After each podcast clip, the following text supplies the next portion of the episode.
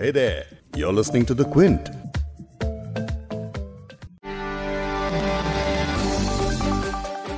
किसानों को लेकर केंद्र सरकार के तीन ऐसे अध्यादेश आए हैं, जिनसे देश भर के हज़ारों किसान गुस्से में हैं। केंद्र के इन कानूनों का विरोध तेज हो चुका है और किसान सड़कों पर उतरने लगे हैं। इस विरोध ने एक बार फिर किसान आंदोलन का रूप ले लिया है। मानसून सत्र शुरू होने से कई हफ़्ते पहले केंद्र सरकार की तरफ़ से कृषि क्षेत्र से जुड़े कुछ अध्यादेश लाए गए, जिन्हें बिल के तौर पर पेश कर इस सत्र में ही पास कराने की योजना है। लेकिन हरियाणा से लेकर पंजाब तक और अन्य राज्यों के किसान इसे किसान विरोधी बता रहे हैं और उग्र प्रदर्शन शुरू हो चुके हैं। किसानों का कहना है कि इस तरह के कानून लाकर सरकार मंडी खत्म करना चाहती है। एमएसपी और फार्म स्टॉक की लिमिट खत्म करना चाहती है ताकि बड़ी कंपनियाँ एग्रीकल्चर सेक्टर में आ पाए और किसान से कम दामों में फ़सल खरीद कर जितना चाहे उतना अपने पास जमा करें और बाद में अपने हिसाब से महँगा करके बेचें। तो आज इन तीन ऑर्डिनेंसेस के बारे में जानेंगे और साथ ही बात करेंगे प्याज के एक्सपोर्ट पर लगे बैन की। आपको बताएँगे कि कैसे एक्सपोर्ट पर लगी इस रोक ने प्याज किसानों को सड़क पर लाकर खड़ा कर दिया है। क्विंट हिंदी पर आप सुन रहे हैं बिग स्टोरी हिंदी। मैं हूँ फबेहा सैयद। आगे पॉडकास्ट में सुनिए महाराष्ट्र के किसानों को जो प्याज के एक्सपोर्ट बैन पर बात करेंगे। अभी नासिक में मैं प्याज लेके आया हूँ। कल जो एक्सपोर्ट का काम केंद्र सरकार ने बंद किया है, उसकी वजह से हमें बहुत बड़ा नुकसान उठाना पड़ने वाला है। साथ ही सुनिए कृषि विशेषज्ञ देवेंद्र शर्मा को। देखिए 2005 में अमेंडमेंट हुई थी एपीएमसी की और उसके तहत ये किया गया था कि भाई जो कंपनियाँ हैं बड़ी बड़ी कंपनियाँ भी जाके किसानों से सीधा खरीद सकती उनको मंडी टैक्स नहीं देना पड़ेगा। इनके अलावा सुनिए भारतीय किसान यूनियन के राष्ट्रीय प्रवक्ता राकेश टिकैत को भी। कि मंडी के बाहर अगर खरीद होगी तो मंडी पर खरीद पर टैक्स नहीं लगेगा। मंडी के मंडी के अंदर टैक्स लगेगा तो मंडियाँ खत्म होंगी मंडी के अंदर कौन लेकर जाएगा? लेकिन पहले किसानों के एक और बड़े मुद्दे की बात करेंगे, जो है प्याज का एक्सपोर्ट बैन होने का मसला। और इसके बाद हम बात करेंगे किसानों की मंडियों के बारे में कि उनके ऊपर जो दूसरा संकट मंडरा रहा है, वो क्या है।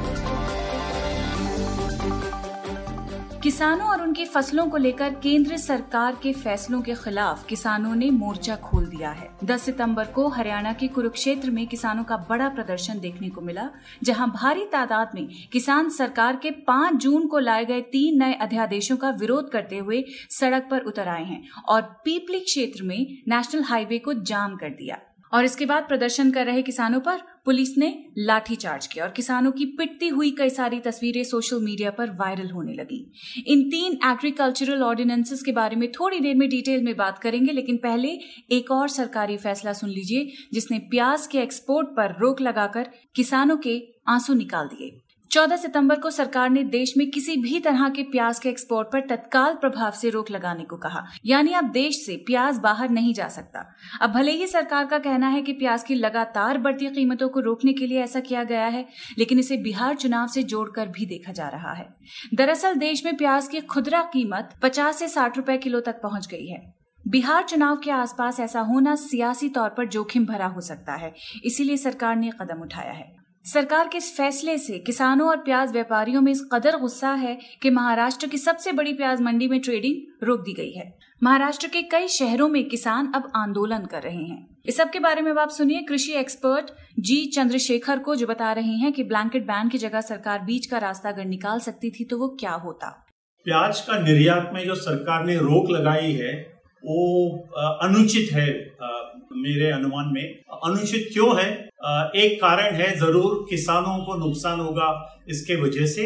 और दूसरा है जो निर्यात करने वाले फार्मर प्रोड्यूसर कंपनीज़ हो या एक्सपोर्ट हाउसेस हो उनका कॉन्ट्रैक्ट लिटिगेशन में चला जाएगा। उनको भी नुकसान होगा क्योंकि आर्बिट्रेशन काफ़ी लंबा समय तक चलता है।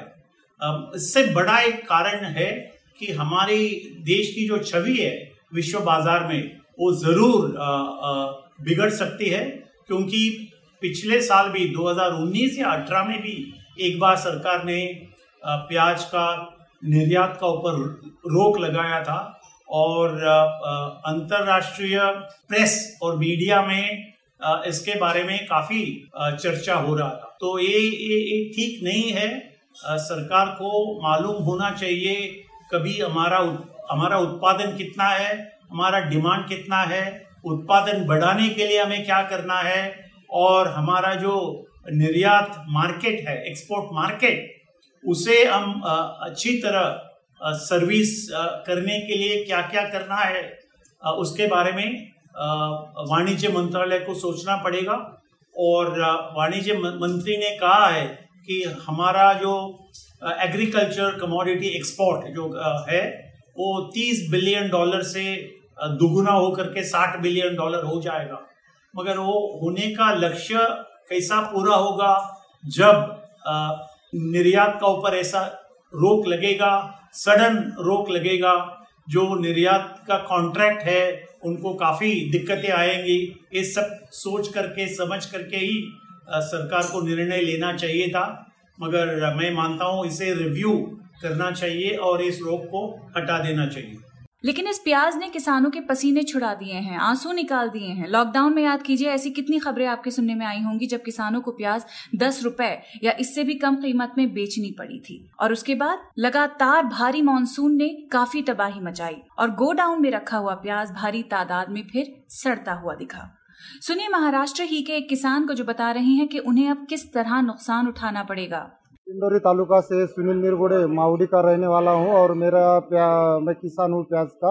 अभी नासिक में मैं प्याज लेके आया हूँ। कल जो एक्सपोर्ट का काम केंद्र सरकार ने बंद किया है, उसकी वजह से हमें बहुत बड़ा नुकसान उठाना पड़ने वाला है क्योंकि लॉकडाउन में भी हमारा जो बाकी जो सब्ज़ी हमने बनाया था, उसमें भी बहुत बड़ा नुकसान हो गया और बाज़ार समिति बहुत दिनों बंद था बंद होने के बाद अभी कम से कम बात है, बाज़ार समिति खुला है तो उसके बाद में अच्छा प्याज का दाम हमको मिल रहा था। पंद्रह दिन में दो हज़ार, ढाई हज़ार, तीन हज़ार तक प्याज का दाम चला गया। लेकिन आज कल कल केंद्र सरकार ने निर्णय ले लिया कि प्याज का जो एक्सपोर्ट बंद कर दिया, उसकी वजह से आज हमको ऐसा सुनने में आया है कि हज़ार पंद्रह सौ रुपये प्याज के दाम गिर गए हैं। उसकी वजह से बहुत बड़ा नुकसान से किसानों को उठाने पड़ रहा, उठाना पड़ रहा है। अभी हमारे पास तीस चालीस परसेंट प्याज है, लेकिन उसमें भी दस परसेंट खराब हो गया है, तीस परसेंट बचा है। उसको अगर अच्छा दाम मिलता है तो किसानों की, किसानों के लिए अच्छा हो जाएगा। तो हमारे सब किसान भाइयों की गुजारिश है कि आप प्याज का जो दाम है, वो अच्छा सा रखो और जो एक्सपोर्ट का काम है, जो उठा, उन्होंने बैन किया है, वो उठा दो ताकि हमको प्याज का कीमत अच्छा मिलेगा। तो ये तो बात हो गई प्याज की, लेकिन भारत सरकार ने एग्रीकल्चर से जुड़े तीन ऐसे ऑर्डिनेंसेस निकाले हैं जिन्हें लेकर किसान अब गुस्से में हैं। इस हफ़्ते संसद का मानसून सत्र शुरू होने के बाद सरकार ने इन अध्यादेशों को बदलने के लिए तीन बिल पेश किए हैं। लोकसभा ने मंगलवार को इनमें से एक को पारित कर दिया और बाकी दो इसी सत्र के दौरान आने वाली तारीखों में पास करने के लिए लिस्टेड हैं। ये अध्यादेश क्या है, ये जान लेते हैं। पहला है कृषि उत्पाद, व्यापार और वाणिज्य अध्यादेश, यानी farmers produce trade and commerce promotion and facilitation ordinance 2020 इस अध्यादेश के तहत किसान अपनी तैयार फ़सलों को कहीं भी किसी भी व्यापारी को बेच सकता है। अपने क्षेत्र के एपीएमसी मंडी में बेचने की मजबूरी अब उसे नहीं होगी। सरकार इसे एक देश, एक बाज़ार के रूप में सामने रख रही है। अब दूसरा ऑर्डिनेंस है मूल्य आश्वासन पर किसान समझौता और कृषि सेवा अध्यादेश, यानी the farmers empowerment and protection agreement on price assurance and farm services ordinance 2020 इस अध्यादेश के तहत मोटे तौर पर किसान को अपनी फ़सल के मानकों को तय पैमाने के आधार पर फ़सलें बेचने का कॉन्ट्रैक्ट करने की मंजूरी देता है। सरकार का कहना है कि इससे किसान का जोखिम कम हो सकता है।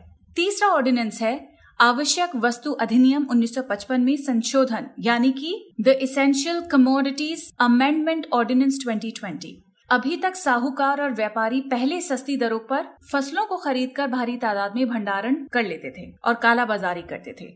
सरकार ने इसी कालाबाजारी को रोकने के लिए 1955 में आवश्यक वस्तु अधिनियम बनाया था। लेकिन अब नए संशोधन के तहत इसमें से अनाज, दाल, तिलहन, खाद्य तेल और आलू जैसे कृषि उत्पादों को हटा लिया गया। यानी शर्त ये रखी गई है कि राष्ट्र आपदा और आपातकाल की स्थिति में लागू नहीं होगा।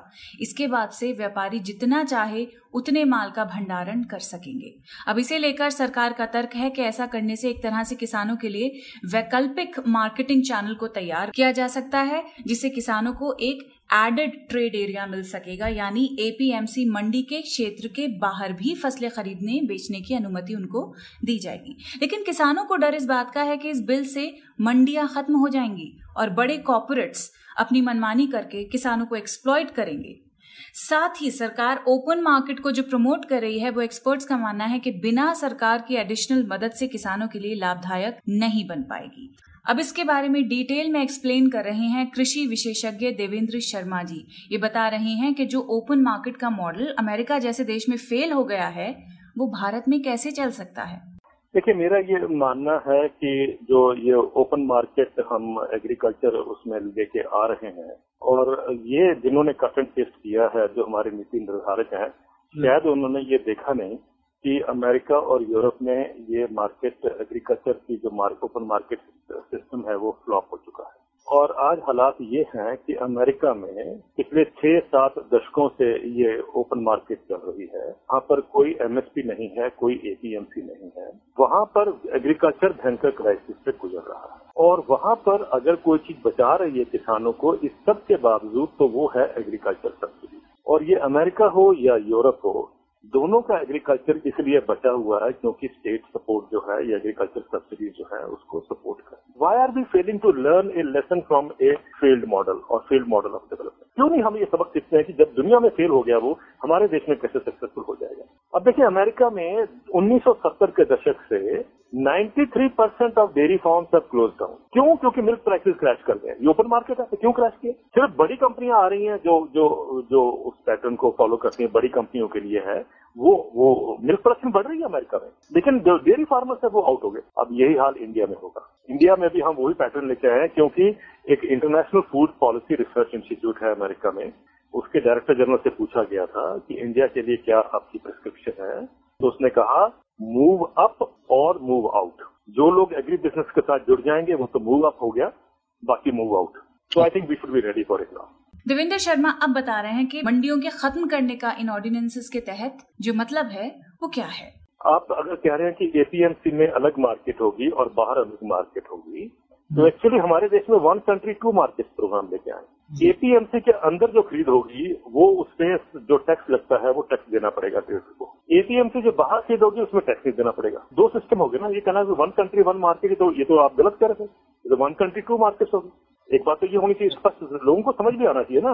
अगर आप लोग समझाएँगे तो लोगों को समझ आएगा क्या मतलब है इसका। दूसरी बात देखिए हमारे देश में सात हज़ार से सात हज़ार के आसपास एपीएमसी मंडियाँ जबकि हमारे देश में हमें ज़रूरत जो है वो अगर पाँच किलोमीटर रेडियस पे मंडी देनी हो तो बयालीस हज़ार मंडियों की ज़रूरत है। छह परसेंट सिर्फ़ एमएसपी पे खरीद होती है देश में। 94 परसेंट फार्मर्स तो ऑलरेडी मार्केट पे ओपन मार्केट पे डिपेंडेंट 94 परसेंट किसान तो ऑलरेडी जाके मंडी के बाहर बेचते हैं। तो ये कहना कि वो कहीं भी ले जाके बेच रहे वो तो पहले बेच रहा था। शब्द आपका उसके उसके कंट्रोल से बाहर था मतलब कहने का। अगर मंडी के पहले ही कंट्रोल से बाहर था बेच रहा था वो और ये मान के चलना कि अब कोई नया प्रावधान है नया तो कुछ नहीं आया। अब सिर्फ़ ये हुआ है कि अब एग्री बिज़नेस कंपनियाँ हैं जो हैं वो सारे देश में कहीं जाके बेच सकती हैं। क्यों? क्योंकि जो हमारे देश की जो एवरेज लैंड होल्डिंग साइज़ है वो तो दो एट्टी सिक्स परसेंट फार्मर जो है वो दो हेक्टेयर के किसान वो तो एक ज़िले से जाकर दूसरे ज़िले में नहीं बेच सकते। तो कैसे एक्सपेक्ट करते हो कि चंडीगढ़ वाला जाके बेंगलोर में बेचेगा? अभी पंजाब में देख लीजिए। पंजाब में जो बासमती एक्सपोर्टर्स हैं उनको मंडी में खरीदने के लिए साढ़े चार परसेंट टैक्स देना पड़ता है। तो उन्होंने अभी से सरकार को कहना शुरू कर दिया है कि आप साढ़े चार परसेंट टैक्स खत्म करिए, वरना हम मंडी के बाहर खरीदेंगे या हम हरियाणा में जाकर खरीदेंगे जो कॉटन के जो जिनिंग एंड स्पिनिंग मिल्स हैं, जो खरीदती हैं कॉटन वो भी कह रही है कि साढ़े चार परसेंट का टैक्स जो है मंडी में, पंजाब में, वो हम नहीं देंगे, हम या तो इसको ज़ीरो करिए और या हम बाहर से खरीदेंगे तो जब इस तरीके से मंडियों से लोग बाहर निकलते जाएँगे तो मंडियों की तो खत्म होगी तो मंडियाँ तो खत्म हो जाएँगी। मौजूदा मंडियाँ जो एपीएमसी एक्ट्स के तहत बनाई गई थी, उन्हें इस बिल में ट्रेड एरिया की डेफिनेशन से बाहर रखा गया है। सरकार का कहना है कि मंडीज के बाहर ट्रेड एरिया किसान को उपलब्ध कराया जाएगा। इस बिल के अनुसार वो किसान को अपनी फ़सल को ट्रेड करने की आज़ादी देता है। लेकिन इसका विरोध कर रहे किसानों का भी वही कहना है, जो अभी देवेंद्र शर्मा जी ने कहा कि ऐसा करने से एपीएमसी मंडीज अपने में होकर रह जाएँगी और सरकार के बताए गए ट्रेड एरिया का निजी कंपनियाँ और बड़े बायर्स ही फ़ायदा उठा पाएँगे। ना कि किसान। इस पर हमने एक और एक्सपर्ट से बात की है, यह है भारतीय किसान यूनियन के राष्ट्रीय प्रवक्ता राकेश टिकैत जी।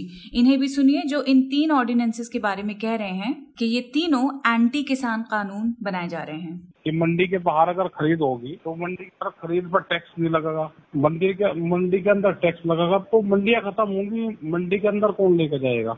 दूसरा ये है कि जो भंडारण सीमा जो खत्म करी है तो वो भी खतरनाक है कि आप कोई लिमिट नहीं है कि कितना भी आप खरीद कर अपने पास रख सकते हो। वो भी पूर्ण रूप से गलत है। दूसरा कॉन्ट्रैक्ट फ़ार्मिंग वाला, जो फार्मूला है, वो पूर्ण रूप से गलत है। हम तीनों से सहमत नहीं है।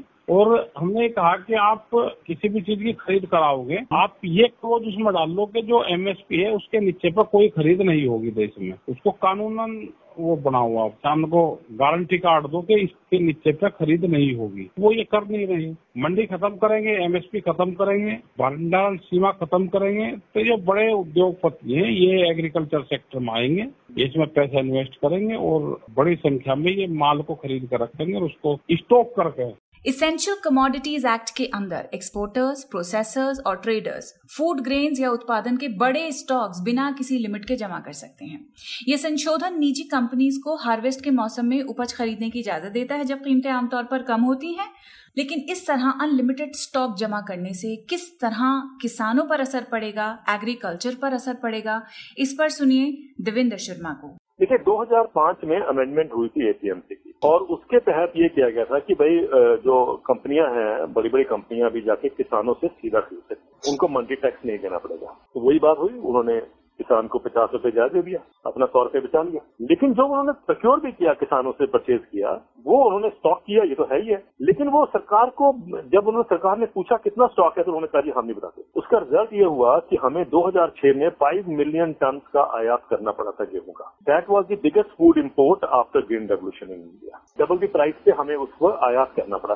जब इन्होंने नहीं बताया कि तो पीडीएस की रिक्वायरमेंट के लिए हमें घाटा पड़ गया तो सरकार ने आयात किया गेहूँ उस समय। और वो जो आयात किया फाइव मिलियन टन वो जो प्राइस हम किसानों को दे रहे थे उससे डबल प्राइस पे हमने आयात किया। तो वो स्कैंडल बन गया था और उसी समय उस समय बीजेपी डिमांड कर रही थी कि इसकी सीबीआई इंक्वायरी होनी चाहिए। जो कल एसेंशियल एक्ट के ऊपर हटा दिया है तो आपने जमाखोरी को तो अब लीगलाइज कर दिया। अब जमाखोरी जब, जैसे प्याज का जो हुआ है, मेरा मानना है कि जमाखोरी है वो। अब आप उससे पूछ भी नहीं सकते कि भाई कितना दिन रखा हुआ, कहाँ रखा हुआ है। तो फिर ठीक है, अगर आप चाहते हो कि देश में जमाखोरी जमाखोरी बढ़े तो उससे अगर किसको लाभ होगा, ये आप जानते हैं, किसानों को उससे लाभ नहीं होगा। जिसको लाभ होगा वो आप जानते हैं कौन होंगे।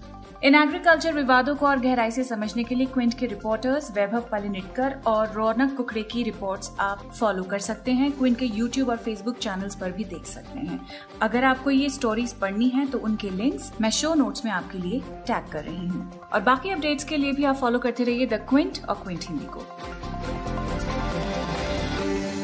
इस पॉडकास्ट के एडिटर हैं संतोष कुमार और इसे प्रोड्यूस किया है फबेहा सैयद ने। अगर आपको बिग स्टोरी हिंदी सुनना पसंद है तो क्विंट हिंदी की वेबसाइट पर लॉग ऑन कीजिए और हमारे पॉडकास्ट सेक्शन का मज़ा लीजिए।